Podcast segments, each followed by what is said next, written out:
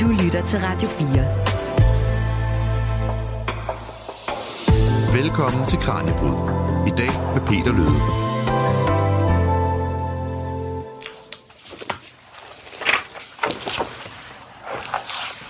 Er der noget bedre end at åbne en bog, tænde for læselampen og fordybe sig i sidernes univers?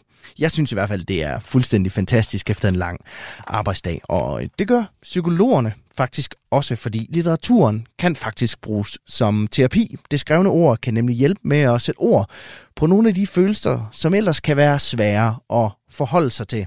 Det er det, der meget passende kaldes for litteraturterapi. Men hvad siger videnskaben egentlig om den effekt, som bøger har på os, og hvilke muligheder ligger der i at på den her måde bruge litteraturen terapeutisk? I dag i Kranjebrud, der øh, får jeg besøg af en af dem, der bruger bøgernes magi i sit arbejde som psykolog, og vi skal blandt andet høre lidt om, hvordan især digte kan være med til at hjælpe nogle af dem, som hun taler med til hverdag. Velkommen til dagens Kranjebrud. Mit navn det er Peter Løde, og tusind tak, fordi du lytter med. Du lytter til Kranjebrud. Og så kan jeg sige velkommen til dig, Karen Margrethe Kirketerp, psykolog på det Nationale Sorgcenter. Tak fordi du ville komme forbi Kranjebrud-studiet her i dag.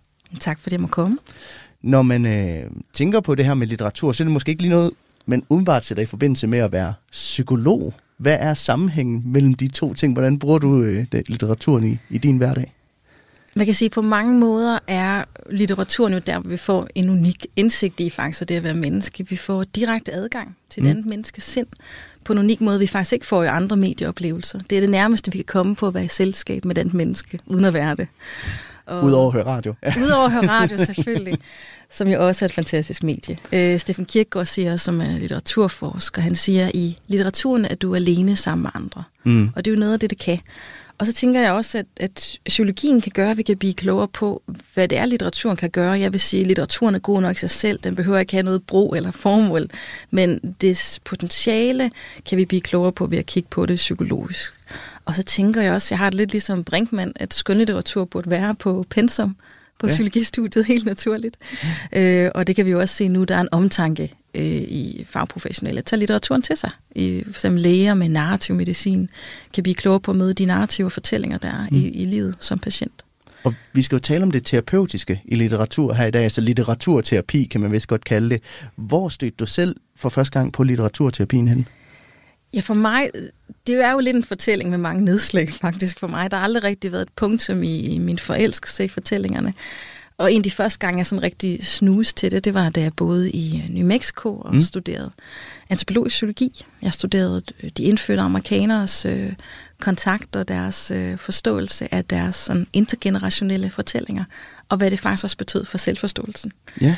Og da jeg studerede det, var det en helt naturlig del også at prøve ekspressive skrivemetoder og skrive frit, og, og så kigge på digtene og fortællinger, hvad det betyder for os mennesker i dag. Særligt også den kontakt, der går forud for os. Og så har jeg igennem årene snus til de andre øh, forer også, øh, som kliniker i rummet, i det mm. terapeutiske rum, kan jeg jo se vigtigheden af ord og metaforer. Øh, på mange måder handler den, den gode psykoterapi også om at finde et ord, der kan hjælpe med at bære lidelsen. Øh, metafor kommer også af det græske amfora, der betyder ja. bære. Øh, så det der med at kunne finde de rigtige metaforer, der er også en, der hedder David Groh, han har arbejdet med noget, der hedder Clean Language, som jeg hørte til, hvor han arbejder med metaforer, hvordan de ændrer sig i, øh, i traumaterapi mm. med folk, der har PTSD for eksempel. Og så boede jeg i England på et tidspunkt, hvor jeg mødte det, der hedder guided fælleslæsning ved Læseforeningen, som også er i Danmark, The Reader på engelsk. Ja. Og har snust til det på den måde der også, og, og været til kurser og startet en efteruddannelse i litteraturterapi. Udover at jeg til daglig arbejder kognitivt og eksistentielt, har jeg så inkorporeret det gennem årene mere og mere, som sådan en historie, der, der er bygget på, kan man sige. Hvordan har du så integreret det helt konkret i dit arbejde som øh, psykolog i dit kliniske arbejde? Det kan have mange former. Ja. Nogle gange kan det være det ord, der lindrer, at vi finder frem til. Vi vil jo altid spørge ind, hvordan har du det, hvad sker der? Og det der med at undersøge fenomenologisk, når du siger, at uh, du har den her sort sten i maven, prøv lige at sætte nogle billeder på igen, hvordan føles den, hvad sker der, når du rører den? Og der er jo noget med ordleje perspektiver, det der metafor kan give os. Mm. Så er der også muligheden for at tage en historie ind, Øh, en klassiker for mig i mødet med kroniske patienter har været til en historie, der hedder Sk-teorien ind, der beskriver energitab og udfordringer med fatigue, når man er syg, og hvad det har givet for patienterne sådan af genkendelighed og muligheder for at sætte ord på. Noget andet kan også være at skrive en historie ned, livshistorie, sygdomshistorie, ja. øhm, og, og give mulighed for ligesom at og have noget at bære ja, historien i. Men hvad er det, litteraturen, hvad kan man sige, gør ved os? Altså, hvad er det, den gør os i stand til, som vi ellers ikke er, er i stand til? Vi startede ud med at snakke om, hvad medieoplevelsen egentlig er. Jeg, Ja. tror, jeg tror, at den ligger blandet der. Jeg tænker, siden Aristoteles har vi jo været optaget af, hvad læsning gør. Mm. Han havde ideen om, at kunsten var, var balsam for sjælen, og, og tilbage i den tid, men der er jo også øh, nogle historier fra blandt andet den antikke græske historiker, øh, Sigulus, han fortæller, at Ramses den anden havde teksten Huset for he- øh, sjælig healing over sit bibliotek. Så den her idé om, det har jo fulgt os i lang tid. Mm. Øh, og hvad det gør ved os, har jo så øh, fyldt på flere måder. Faktisk også i den antikke tid gav man jo øh, tekster. Man gav faktisk også nogle dramatiske tekster til dem, der var depressive, og prøvede sådan at balancere humøret med fortællinger, og det har man også set i middelalderen. Ja. Og det begynder virkelig at få en form, som det man kan se i dag under 1. verdenskrig.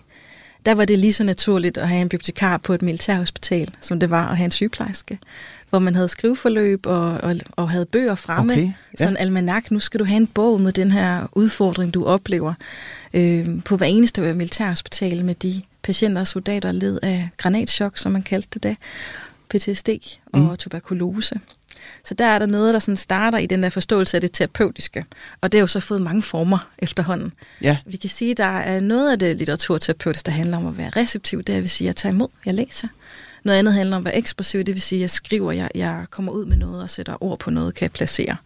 Øhm, så det kan ses i mange former, og der er mange strømninger af det. Der er ikke noget standardisering nødvendigvis. Nej.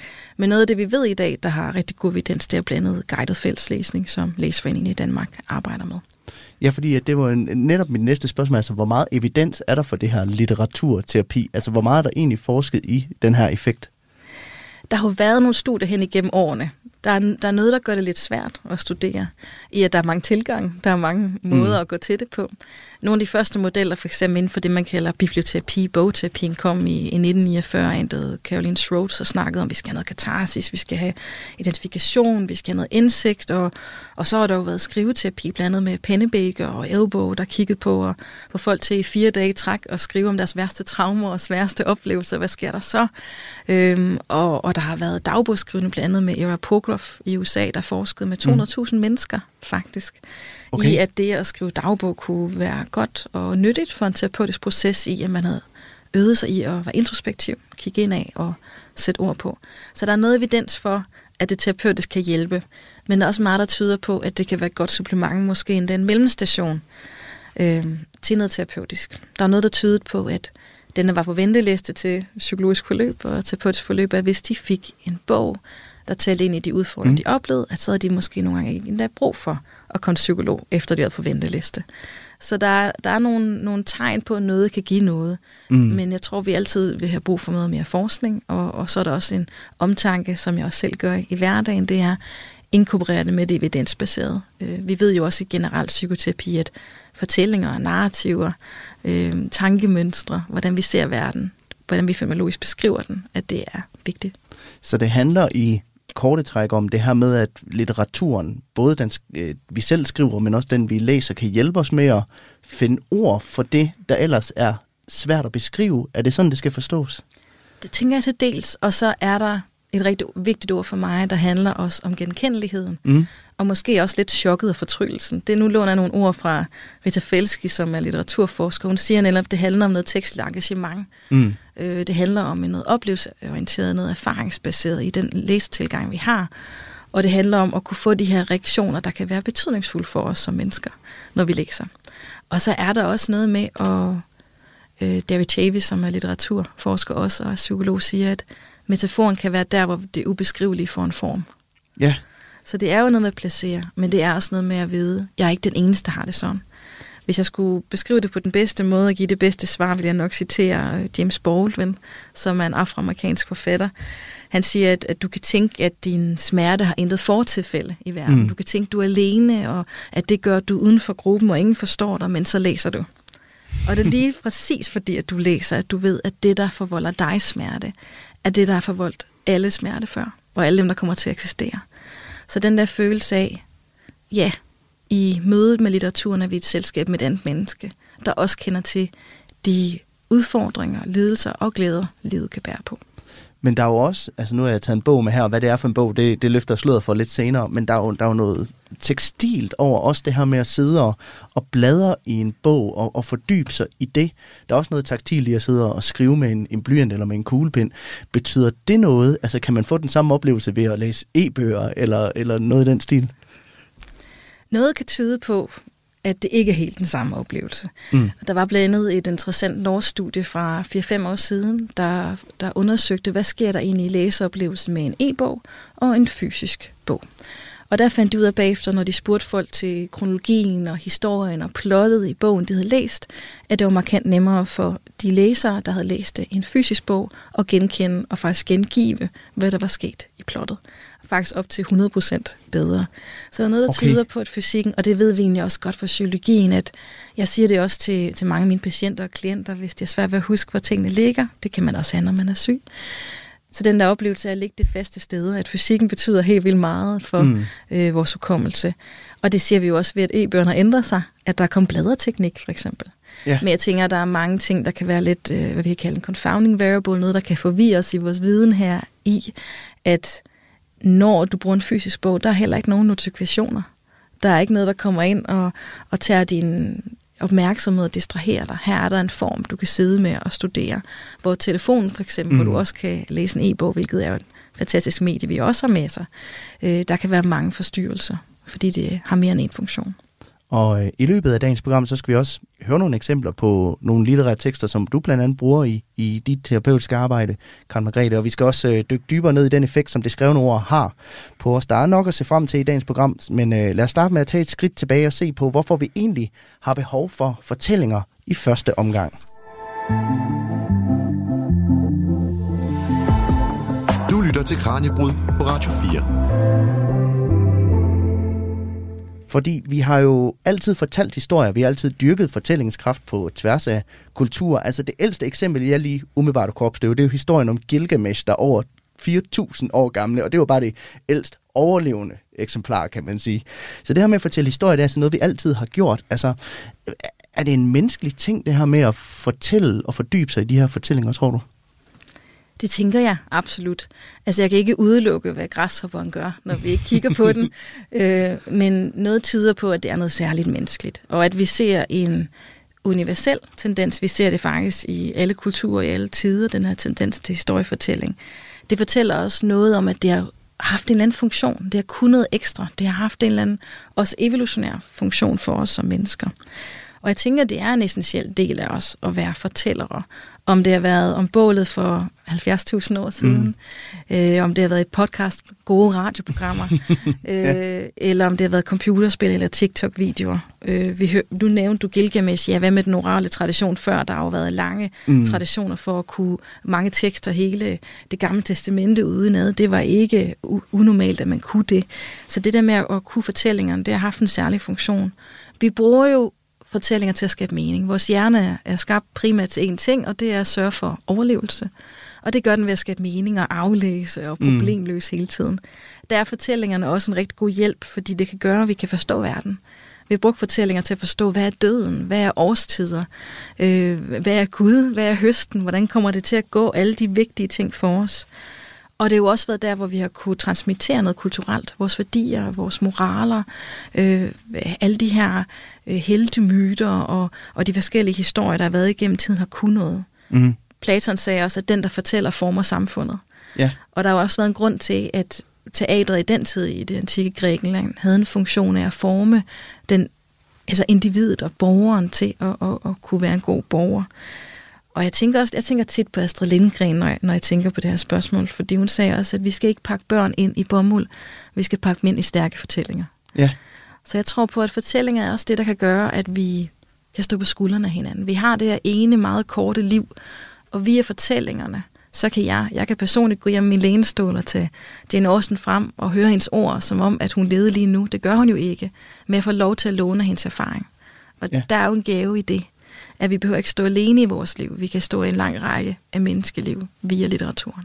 Handler det også om, at øh, fortællinger beskæftiger sig med sådan nogle altså, hvad kan man sige, basale menneskelige temaer. Altså nu kan du læse Jane Austen, for trods af det, hun har været død i lang tid, men den resonerer jo stadigvæk med et eller andet. Man kan stadigvæk læse, jamen hvad ved jeg, Ødipus eller Odysseen, og få noget ud af den her i 2024. Er det fordi fortællinger beskæftiger sig med sådan nogle helt basale menneskelige temaer, at det resonerer med os, tror du? Jeg tænker, der er noget grundlæggende stærkt i nogle af de emner. Man ser det også i USA, der man blandt andet brugt Shakespeare i fængsler til rehabiliteringsforløb. Og der kan man tænke, Shakespeare giver det mening, og vil, vil det mm-hmm. kunne være relevant for dem? Og der tænker jeg, de stærke følelser, vi alle sammen kender, altså kender til, de almindelige, universelle oplevelser, de har ikke ændret sig så meget. Nej. Altså, nu nævnte vi Gilgamesh tiden siden, derhen er jo et splitsekund i vores fælles forhistorie. Så den der forståelse af at være menneske nu har egentlig ikke mm. ændret så meget i vores følelsesliv, tænker jeg. Så det at, at kunne genkende til at vide, som Borgfind sagde, at alle før mig, alle efter mig, vil genkende de her følelser. Det tror jeg er noget af det, fortællingerne er med til at, at kunne udfolde for os. Der er også det her element af fantasi eller forestillingsevne, som, vi, som jo er noget, men mange ser nok en film ind i hovedet, når de, øh, når de læser en bog. Hvad betyder det for den her indlevelsesevne øh, og, og for, for de fortællinger, vi, øh, vi dyrker, at vi har den her evne til at rent faktisk fantasere. Man kan sige, der er litteraturen jo virkelig et unikt medie, fordi ved hjælp af vores fantasi, ved hjælp af vores fantastiske evne til at skabe de her visuelle input, øh, de her mm. sanselige oplevelser, så kan vi få en hel verden. Jeg, jeg plejer nogle gange at være lidt fræk at sige, at vi hallucinerer jo faktisk. I mødet med det her stykke tørret, livløse træ, kan der opnås en hel verden. Jeg citerer til den veninde, som sagde til sin mand, da hun afbrød ham, da, da, han læste, øh, da hun læste Alkymist, hvor hun sagde, kan du ikke se jer i Spanien? Så den der mm. oplevelse af, vi er et andet sted. Så ud fra, i vores tilfælde er det jo 28, vi har af symboler i vores alfabet. Mm. Der kan der så komme en, en hel verden og få de her reaktioner. Og og vi får lov til at få den her adgang til et andet menneskeliv. Vi, via, via fantasien, så ser vi jo verden igennem deres øjne. Vi føler, hvad de føler. Vi, vi ser, hvad de ser. Vi er medskabere.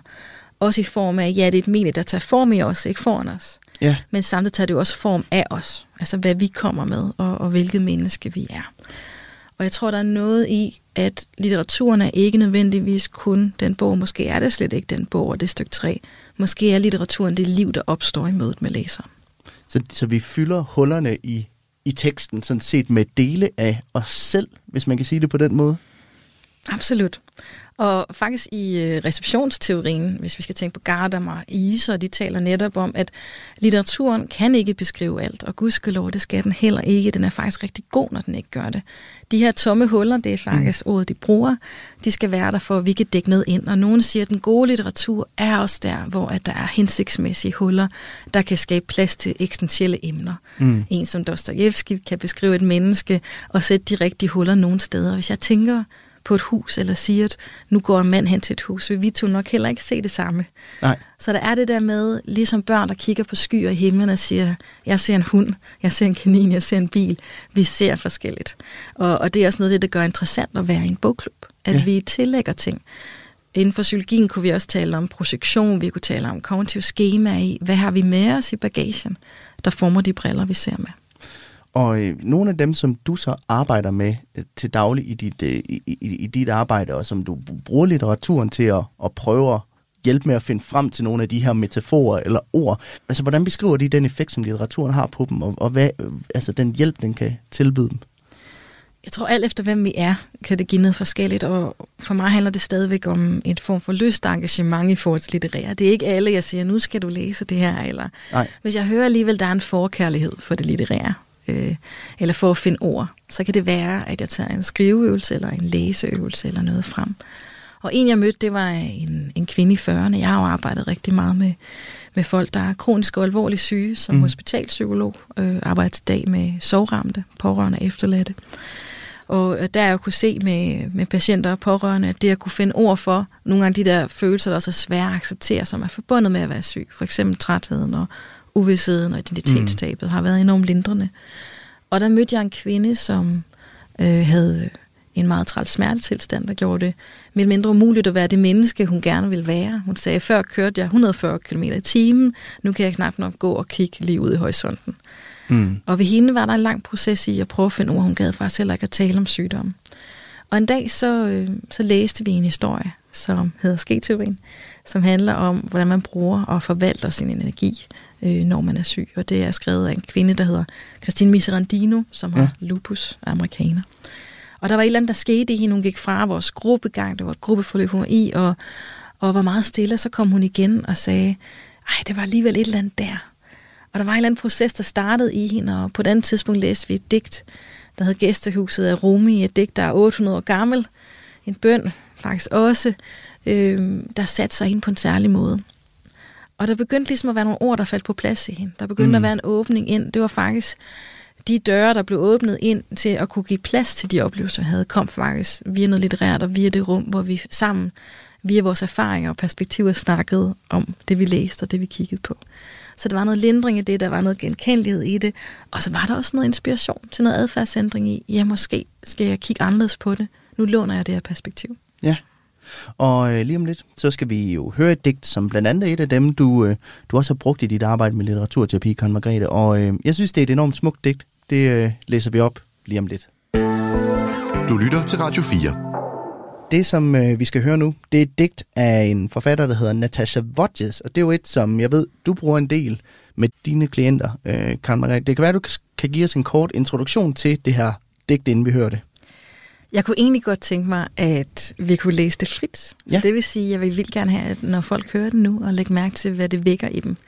Noget af det, jeg også ligger op til i mine øh, læseklubber på blandt andet Folkeuniversitetet og mit arbejde generelt, når jeg læser ting, det er, hvad er oplevelsen, ikke så meget analysen. Mm. Så det der læserperspektiv. Så jeg vil bare invitere folk til at lægge mærke til, hvad vækker det i mig, mm.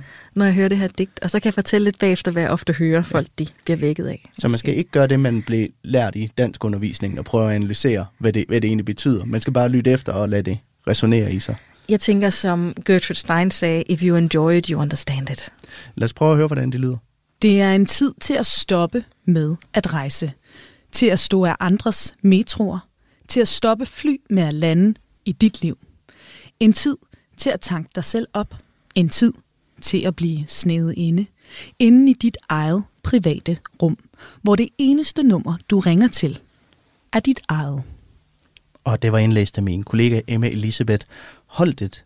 Og øh, jeg synes jo, det sætter nogle tanker i gang. Sådan, der, der er et element af noget isolation, hvis jeg skal prøve at associere lidt med det. Altså, det der med at sidde alene, og ikke nødvendigvis isolation på den dårlige måde, men også isolation, der kan komme af ja, at være sned inde og sidde med en kop kaffe og kigge ud på, på sneen. Altså, hvordan øh, bruger du det her digt helt konkret, når du arbejder jeg tænker, litteraturen er jo virkelig også der, hvor vi kan være ops på, ikke kun hvad er værk, men hvad er det for menneske, vi møder. Jeg er meget mm. optaget af det, nemlig den af læseren. Aristoteles talte også om, at der er kunstigt selv, og så er der det levende selv. Så jeg vil helt vildt gerne se det levende selv komme ind i værket. Og noget af det, jeg sådan ser for nogen tæller derinde, nu nævnte du isolation. Ja. Der var en, der sagde for mig, det minder mig om den eneste jeg har haft, når jeg følte mig afvist eller været ked af det. Og der var en, der sagde, det minder mig om det på tide, jeg begynder at udøve selvomsorg for mig selv. Nu har jeg givet så meget til andre, alle andre store fly og metroer, mm. og jeg mig selv. Nu vil jeg være i mit eget lille rum. Øhm, og det endte faktisk med, at jeg havde en klient, der sagde, når jeg sådan mødte hende til sessioner, hvor hun sagde, nu har jeg ringet til mig selv et par gange siden sidst. Det var et udtryk for, at nu har jeg tjekket ind. Nu er jeg begyndt at være ops på min egen behov og mine egne grænser. Så jeg er altid optaget af, og det, det tænker man jo også meget på, når man skal bruge digte. Det er, det er en del af det, man også kalder bibi-poesi terapi at bruge digte det er, hvad bliver det et springbræt til? Mm. Jeg kunne aldrig finde på at tage et digt og tale ind noget smerteligt, der kan trigge noget. Det skal være noget, der kan vække nogle lidt mere universelle, lidt, lidt bredere, mere åbne associationer. Men man kan sige, at det, det der er med digt, det er jo også, at det er en litteraturform, der også lægger op til, at man skal tolke på det. Og det kan man jo kun gøre for, ud fra ens egen hvad kan man sige, følelsesregister, eller ud fra ens eget liv. Hvad er det lige præcis, poesi kan i forhold til for eksempel en længere litterær tekst? Jeg kan godt lide at kalde poesien som en form for øh, bouillon af oplevelser, mm. fordi der er jo et eller andet kondenseret, meget koncist, øh, tungt, øh, rigt sprog i, i det poetiske. Øh, poesi kommer også af ordet at skabe, øh, og dikta på højtysk betyder også at, at skabe faktisk. Så den der idé om at at give plads til, at noget udfolder sig, se hvad der sker. Et enkelt ord kan give mm. meget. Øh, så jeg tænker, der er sådan en interesse i det der stærke, stærke sprog, som også er anderledes end vores typiske hverdagssprog, som kan ramme plet. Anne-Marie Maj, der arbejder ved Use of Literature, som er en fantastisk litterær øh, person, som jeg er meget øh, optaget af.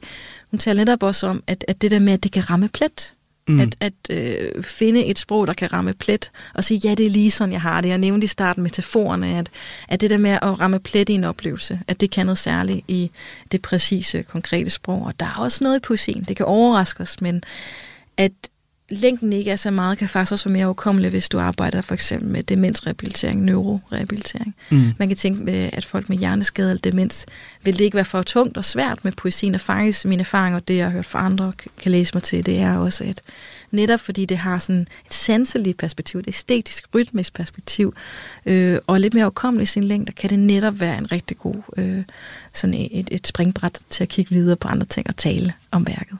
Og nu vil vi det her med, hvad litteraturen gør ved os, så øh, lad os se nærmere på, hvad der egentlig sker i hovedet på os, når vi åbner en god bog og lader os fordybe i en historie. Du lytter til Kranjebrud på Radio 4. Hvis du lige er kommet til, så kan jeg fortælle, at vi har godt gang i dagens afsnit af Kranjebrud, det daglige videnskabsprogram her på Radio 4.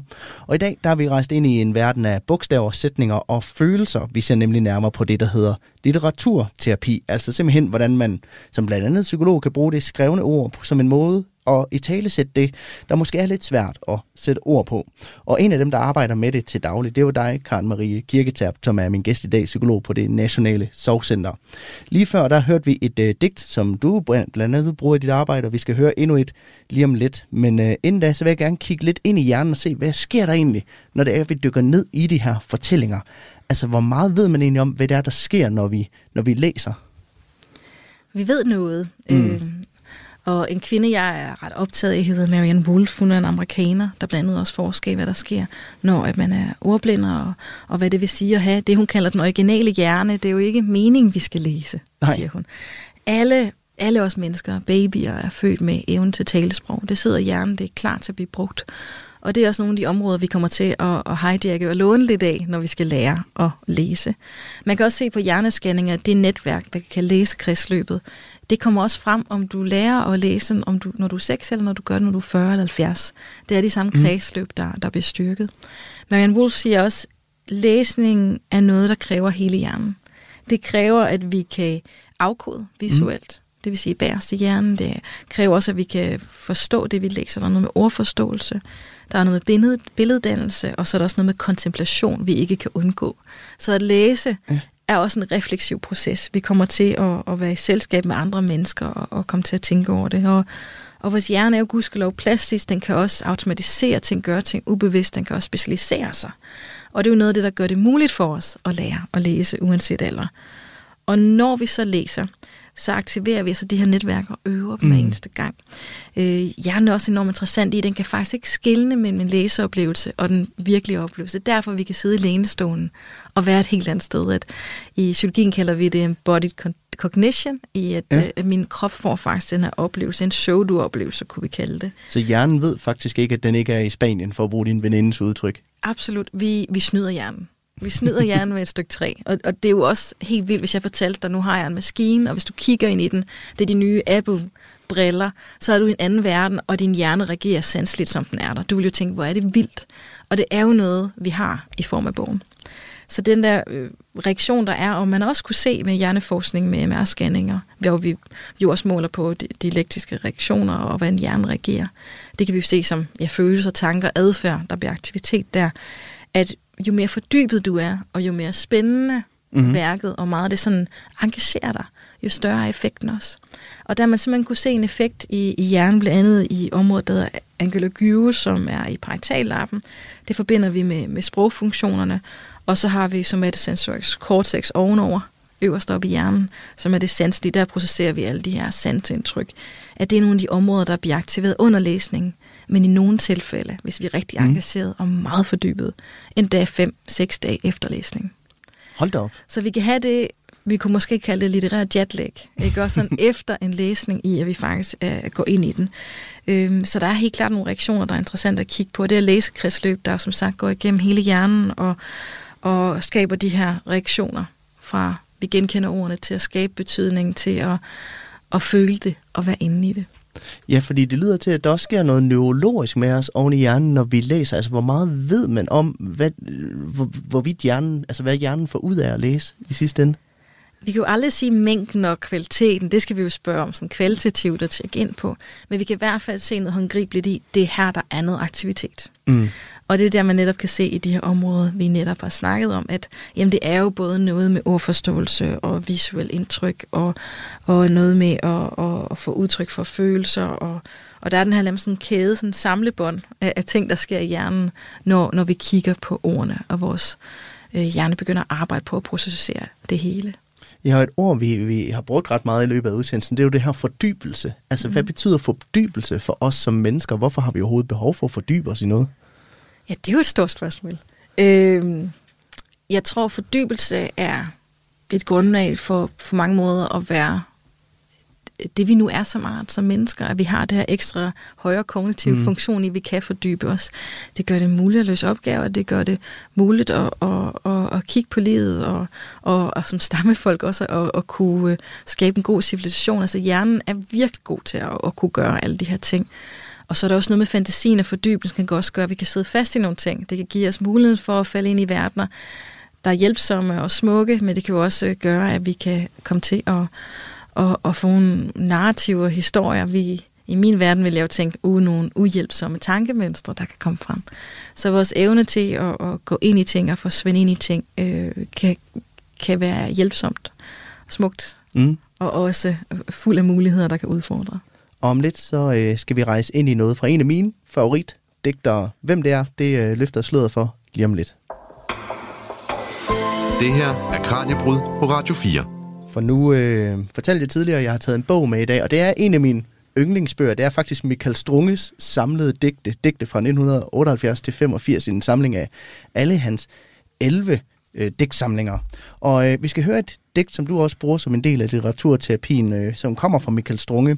Lad os øh, starte med at lytte til det, og så se, hvad vores umiddelbare tanker er. Skifter hurtigt til ny forklædning. Jeg behøver forandring med livets hastighed. Skifter farve, anarkistisk kameleon. Kaster masken, ændrer livsform. Skifter fart, jeg har brug for fartskift. Jeg ændrer mit liv, før det ændrer mig. Og det var indtalt af min kollega Kasper Fris. Og Michael Strunge er jo sådan en digter, som, som jeg stødte på i gymnasiet. Og det var jo sådan en tid, hvor man blev bedt om at læse rigtig mange digte. Man gad måske ikke rigtig i dansk, men med Michael Strunge, der var der et eller andet, der talte til mig. Altså, det var som om, han forstod, hvordan var det at være en ængstelig teenage-dreng på en eller anden måde. Altså, hvad er det for en oplevelse, som jeg har haft der, hvor jeg lige pludselig føler, hey, der er noget, der falder på plads? Jeg tror, der er noget med genklang. Der er, ja. der er noget med, at, at, nogle værker taler til en. Jeg kan også godt lide at sige, hvis jeg, der er en film eller værk, der ikke taler til mig, at sige, okay, jeg var ikke lige publikum for det. Mm. og, og hvis jeg skulle give dig et virkelig lavpraktisk eksempel, kan jeg sige dig, at jeg havde købt en bold øh, til min hund, som den ikke vil have, men min søn leger med det hver dag. Mm. Og omvendt, min, min søn fik en bamse, og den har min hund så valgt nu at, at lege med i stedet for.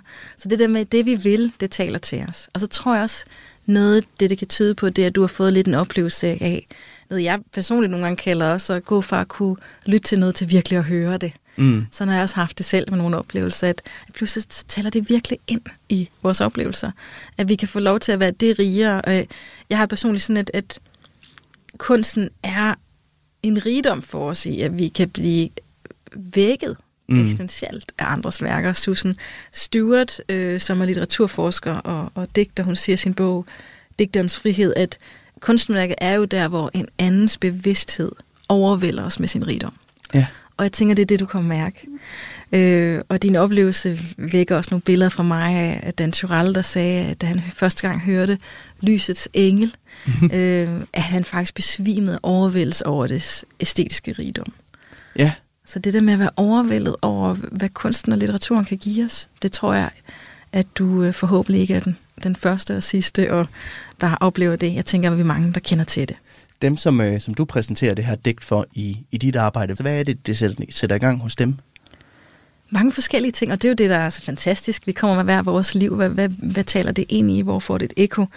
Øhm, nogen summer meget over den sidste sætning. Hvad betyder det også? Altså, så man nærmest får ny mening, jo mere man kigger på det, gør, at det kan stille nogle spørgsmål i, ja, hvad betyder det egentlig at ændre sig selv? Øh, hvad vækker det i os af de billeder?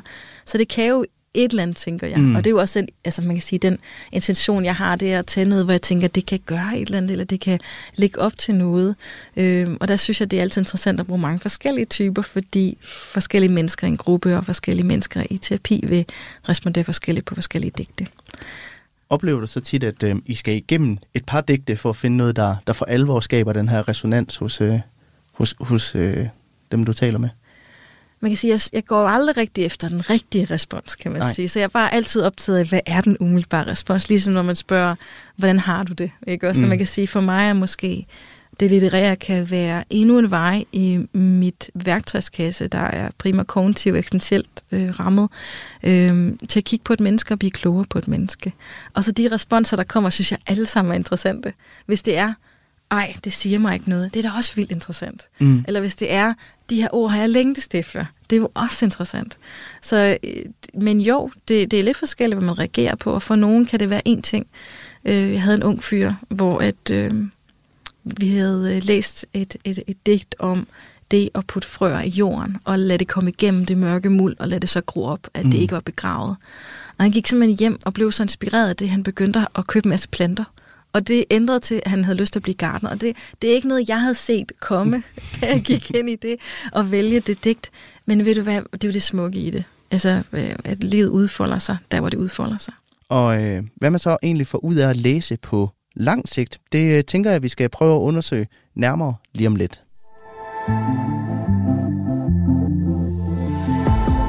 Du lytter til Kranjebrud på Radio 4.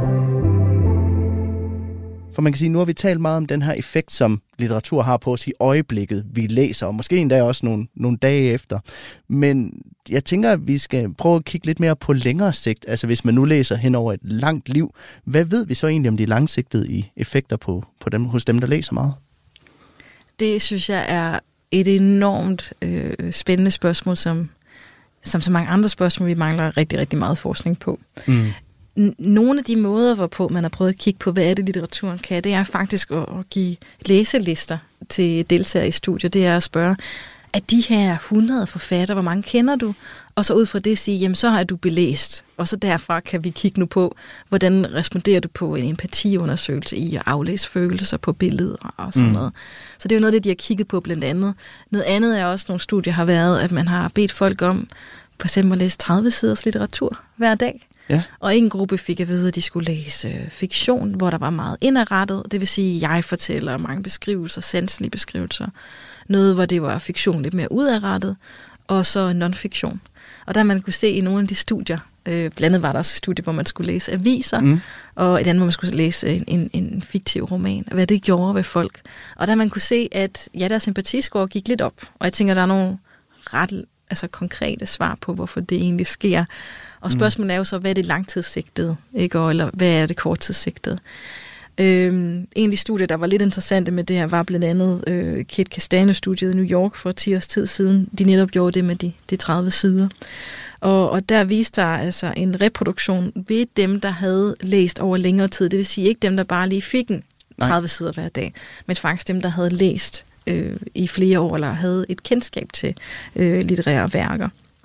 Og noget andet var et belgisk studie, også for omkring 10 års tid siden, der viste, at jamen, der var faktisk en højere en empatisk score, hvis du havde læst et litterært fiktivt værk, end at læse en artikel. Hvad betyder det? Ja. Jamen det betyder, når vi to ser nyhederne nu, der er rigtig mange frygtelige kriser rundt omkring i verden lige nu. Og, og hvis vi to hører statistik fra Gaza, Ukraine, øh, Afghanistan, det er en ting, men hvis vi to hører øh, en meget flot fortællende journalistisk øh, artikel om en familie, og vi får sanselige beskrivelser af, hvad der er sket, og kommer til at, sådan ligesom at, at transportere os ind i deres sted. Det vil kunne give en større reaktion i os følelsesmæssigt. Det giver egentlig også rigtig god mening, mm. synes jeg egentlig. Så der er noget i det. Øh, en af de fænomener, jeg synes, der er ret interessant i langtidseffekt, det er det, man kalder det parasociale. Ja. At man kan opleve sådan lidt en, en social tilknytning. Øh, sådan en interaktion med de her karakterer, som går ud over det, vi kan forstå som sådan en umiddelbar medieoplevelse, i at vi kan føle os tilknyttet nærmest som om det er et rigtigt venskab. Og der var et, et studie fra 4-5 øh, år siden med Game of Thrones-fans, der reagerede ja. ret stærkt og empatisk på øh, karakterer fra Game of Thrones. I nogle tilfælde mere end billede af, af bekendtskaber. Okay. Og det synes kan man jo tænke, der er ret interessant. Øh, jeg tænker også, et, et andet fænomen, jeg synes er interessant, det er det, man kalder experience taking. Det vil sige, at, at der er noget selvforglemmelse i os at læse. Jeg skal udviske lidt af det levende mig. Jeg nævnte lidt Aristoteles før mm. med det levende selv og, og læser selv, øh, for ligesom at gå ind i et værk. Så det, det synes jeg også er rigtig interessant at, at, at kigge på, at der sker det her. Noget, jeg tænker, der er på færre, det er jo, at for at kunne læse, skal vi aktivere de funktioner i hjernen, vi bruger til at sætte os i andre steder. Det vi også kunne kalde fear of mind. Ja. Der gør, at vi ved, at andre mennesker har motiver og, og følelser og, og tanker. Så det bliver aktiveret, og spørgsmålet er, om de også bliver trænet. Noget kunne tyde på, at det gør. Øhm, det er i hvert fald fyldt rigtig meget, man kan sige, i, i forskning her de sidste 20 år. Øhm, at der er den her voksne interesse for det, også i sundhedsområdet, i medicinsk humaniora, øh, ser vi det også med narrativ medicin. Så noget tyder på, at det kan have en signifikant sammenhæng. Mm. Vi ved ikke, hvor stor, og der mangler forskning. Nej, fordi det er vel også svært at sige, hvad der kommer først, høn eller ikke. Altså om man er mere tiltrukket af at læse, fordi man er empatisk, eller om man bliver empatisk af at læse. Er det ikke rigtigt? Det tænker jeg helt klart. Og jeg tænker, at jeg kan vide om os mennesker, som er optaget af andres menneskeliv, altså også opsøger det endnu mere. Mm. Det kunne godt være. Jeg kan vide om de mennesker, der er empatiske, har den her naturlige interesse i at sætte sig andre sted. Det kan jo sagtens også være. Men der er jo også i at læse en bog, jeg tænker, der er et break i det her med at sætte sig ned stille og roligt og tillade sig at tage den det her pause i hverdagen, hvor man måske ikke lige skal tømme opvaskerne, man er fri for notifikationer, som vi talte om før. Ja. Alt det her, tror du, det er noget, der også giver en effekt på lang sigt, at man tillader sig selv lige at få den her nærmest meditation i løbet af dagen? Ja, der kan man jo sige, at fordybelse øh, kan også noget helt meditativt faktisk. Ikke? Og mm. at, at bogen kan jo bede os om at stoppe op i en verden, der bevæger sig enormt hurtigt. Ja. At øh, nu kommer vi til stede her, og faktisk i, i, i lang tid faktisk også, så vi, øh, jeg er jo ret optaget af, øh, der er en fordybelsesforsker for Aalborg, Christine Hauer, der også taler om, at det her med fordybelsen, der, der er episodisk, den er naturlig, vores eget rytme, den følger et eller andet der, at det, det kan noget, noget helt særligt. Ikke? Så vi kommer et eller andet sted hen, og noget jeg også synes er interessant, det er jo, at man har målet, altså BEG-målinger og andre mm. målinger, kunne se et stressniveau sænkes, når vi læser. Øh, blodtrykket sænkes, og faktisk mere, end vi, vi oplever noget humoristisk eller dyrker yoga. Ja. Så det, det, der er jo noget der, der er interessant, og, og også noget af det forskning, der tyder på, at risiko for demens og depression måske kunne sænke. Så kan vide om den der ro og, og noget af det også spiller ind, og, og måske også, at, at det man kan se, at det parasympatiske hjerne, det der er det beroligende i mødet med det sympatiske, som bliver mm. aktiveret blandet med frygt og stress, jamen den er beroligelse skal videre, om det også er noget, vi alle sammen kunne bruge lidt mere af. Så, vi, så det er faktisk sundt at læse på jævnlig basis, kan man sige, på mere end en måde? Det tænker jeg. Men jeg vil ikke have, at alle går hjem og læser nu, fordi nu de får at vide, det er sundt. Læs, fordi læsning er læsning værd. Ja, fordi der er også det her med underholdningen. Altså, det er jo også bare sjovt at læse. Altså, kan der være noget, øh, kan der være noget i det også, at man simpelthen, øh, det der med, at man lige får det her skud underholdning? Det tænker jeg helt klart. Der er jo noget i, øh, jeg tror det er Erik Møller, øh, sprogforskeren, der talte om, at jamen, der kan øh, fortællinger være mange ting, læsning kan være mange ting, at at det kan være der, hvor vi kan kommunikere. Det er der, hvor vi kan blive underholdt. Det er der, hvor vi kan fremstille os selv. At der er mange elementer af det. Og så er der den der kulturel transmission, vi har talt om tidligere mm. også. Så ja, der er alt det her. Og gudskelov. Man kan også spørge sig selv, hvorfor læser vi Stephen King og, og ser gyserfilm? Jamen, det er noget med at få lov til at kigge ind i nogle skraldespandende menneskesindet mm. og gøre det i en, en distance, der føles okay og og sådan en som Lykstrup taler også om, men det fede ved, øh, ved det litterære er også, at vi kan læse uden vi har handleansvar. Der er ikke nogen fordring om, vi skal handle. Nej. Så vi kan få nogle store emner frem. Noget os, der kan underholde, uden at vi fordrer, at vi skal forholde os til det. Og hvis vi så kigger lidt på, hvordan du så bruger det terapeutisk i, i, i dit arbejde, altså kan du se nogen forandring hos dem, der, hvor den her litteraturterapi, den, øh, den virkelig har en, en, en positiv effekt? Altså, hvad er det for nogle forandringer, du kan se hos dem? Vi talte lidt tidligere om, om en af mine, mine tidligere patienter, en, en kvindelig patient, hvor jeg jo også virkelig så nogle ændringer i at få nogle ord. Noget andet øh, var også, øh, en jeg sådan tit har tænkt på, det var en ældre herre, jeg havde i, i forløb sådan, efter en frygtelig arbejdsskade øh, og efter noget sygdom, havde det rigtig, rigtig svært. Mm. Han kom heller ikke ud af hjemmet og var, var frustreret, fik heller ikke rigtig sådan øh, kommunikeret til konen, hvad han egentlig havde. Det, det blev svært for familien faktisk at være omkring ham. Og det blev svært for ham at være i sig selv. Øh, der var meget vrede og frustration. Første gang jeg mødte ham, brugte han måske et par ord. Øh, han havde faktisk rigtig svært ved at sætte ord på det, han oplevede. Og så prøvede jeg at finde en anden vej ind til ham. Mm. Igen, litteraturen kan være en anden vej ind til det, vi også undersøger i psykoterapeutiske. Øh, meget smerten lå os i at, at føle sig ensom og misforstået. Jeg begyndte faktisk med at spørge ind til den der følelse, du sidder med. Hvor er den hen i kroppen? Og hvis den havde en farve eller en overflade, mm. hvordan er det at sidde med den lige nu og være til stede og, og øve det i rummet, den der tilladelse til at have de følelser. Og pludselig en dag efter at se ham på gang, nævner han jo, at han godt kunne lide at skrive og havde skrevet i mange år da han var yngre. Mm. Og det gav sådan en vej til at begynde at skrive hans historie ned. Og, og skrive nogle breve til dem, han var frustreret over, og også nogle fra tidligere arbejde, og nogle tidligere venner, han følte, der havde lidt forladt ham, da livet blev svært. Og der kunne jeg jo virkelig se, at, at der, der kom noget ro. Det var faktisk det, han beskrev det som.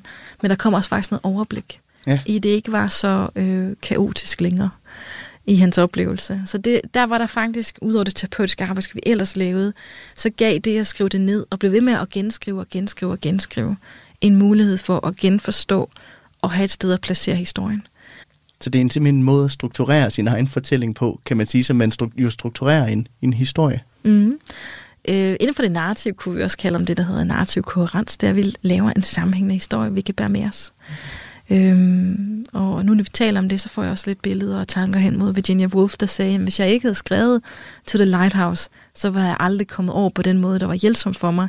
Mit forhold til min mor, der var meget udfordrende. Du lytter til Kranjebrud. Og Karen Margrethe Kirketær, vi skal efterhånden til at samle trådene på dagens program og se nærmere på, hvad vi egentlig har lært i løbet af programmet i dag. Hvad mener du er det vigtigste, som lytterne skal tage, tage med fra programmet her i dag? Jeg tror, det allervigtigste er at, at give plads til at anerkende, hvilken gave det er, at vi kan læse, og vi kan skrive, at, at, at sproget er der. Sproget er der som et bindeled mellem mig og dig. Det er det mm. lige nu, vi står og bruger det. Det er også et bindeled med alle de mennesker, der har eksisteret, alle der kommer til at eksistere. Og det er også et bindeled til mig selv, i at finde ord for, hvad, hvad der sker i mig. Ja. Øhm, så jeg tror, det er det, jeg vil sige, og noget, jeg også sådan ser til daglig, jeg virkelig tager med mig hver dag, det er jo en berigelse også, og det er også et privilegie at være psykolog. Man får lov til at høre mig i fortællinger og være en del af folks liv. Det er, at vi har blandt andet øh, skriveopgaver og skrivegrupper i vores arbejde med efterladte, hvor de skriver et brev hver uge til den, mm. den de har mistet. Og se, hvad det gør. I sovfældet kalder vi det også at fortsætte et knyttet bånd. At litteraturen er virkelig der, hvor der er et kontaktpunkt til os selv eller verden. Ja. I at blive klogere på den, og til at bedre leve i den. Men ligger der nogle perspektiver i og muligheder, som er uforløste i at bruge øh, litteraturen? Altså tror du, der er ting, vi kunne bruge litteraturen til, som vi ikke gør den dag i dag? Og jeg tror, der er så mange muligheder, som, som mit hoved ikke er stor nok til at komme på svar med. Men noget, jeg tænker, der helt klart kommer til at ske mere af, det ser vi allerede i Danmark, at der kommer faktisk ret meget frem. For eksempel med guided fælleslæsning, læsegrupper, læsefællesskaber generelt kommer rigtig meget frem. Øhm, og så tænker jeg jo også, at, at bogen er, som Umberto Eco siger, det er en opfindelse lige så god som en ske, den skal ikke have nogen opdateringer. Altså, jeg tror, bogen er kommet for at blive, og hvordan vi bruger den, kommer af på de menneskeliv, den bliver mødt med. Men er der så noget, du glæder dig til at blive klogere på, når det kommer til forskningen i litteratur og den effekt, den har på os? Det kunne være vildt interessant at vide endnu mere om, hvad der sker i hjernen, og, og hvordan det sådan ligesom udfolder sig for mennesken. Men jeg tror, der er noget i at at være ops på, uanset hvad finder, vi finder frem til, ændrer det ikke på kvaliteten, hvad litteraturen er. Nej. Dets formål er i dets formål. Jeg vil heller ikke sige til dig, fordi at din krop og dine organer får det bedre af at være næstekærlig. Nu skal du til at være næstekærlig. Jeg vil sige, læs for læsnings skyld. Mm. Øh, men jeg kunne være enormt optaget af at vide endnu mere om, hvad sker der, når vi læser? Hvad sker der, når vi skriver? Og kunne vi inkorporere det lidt mere i klinisk medicin øh, og i klinisk terapi? Ja. Ikke som det primære, men som et supplement der bliver inkorporeret i det, vi allerede kan gøre, der er evidensbaseret. Ja, fordi nu har vi jo talt om litteraturens herlighed og alle de positive effekter, den har på os. Altså, kan man bare læse sig ud af alle sine problemer? Jeg tror aldrig, vi kan komme af helt med nogle problemer nogensinde. Jeg tror meget, at livet handler om at være med det, der mm. er. Jeg tror, det litterære er en vej til at kunne give plads til at tillade det, som er svært. Ja. Og måske også finde ud af, hvad vi kan påvirke og ikke påvirke. Ja. Og hvis man nu har et eller andet, der trykker, altså en følelse, nogle tanker, som præger en, altså kan man så gøre noget selv for at bruge de skrevne ord, uden at man nødvendigvis behøver at opsøge en som dig? Så er der et eller andet, man kan gøre derhjemme for at prøve at behandle de her følelser? Jeg tænker, de bedste bogterapeuter, der findes, de er jo faktisk en god bibliotekar. Så jeg vil næsten sige til alle, at tage hen i jeres lokale, øh, hen til lokale bibliotek og spørg, jeg kunne godt bruge en bog om det her, hvis det er det, der tiltaler jer. Men jeg tænker også bare at være optaget af sproget, altså mm. det femologiske i det. Hvorfor bruger jeg lige det ord, når jeg beskriver den her oplevelse? Læs og, og skriv det, I har lyst til, fordi det er engagementet og lysten og, og genklangen, der er det allervigtigste i det her. Øh, den terapeutiske effekt kommer ikke af værket i sig selv. Det kommer af brugen, tilgangen og øh, det er erfaringsbaseret. Og øh, den opfordring er givet videre. Tak fordi du ville komme forbi i dag. Karen Marie Kirketab, psykolog på det Nationale Sovcenter. Du til Kranjebrud på Radio 4.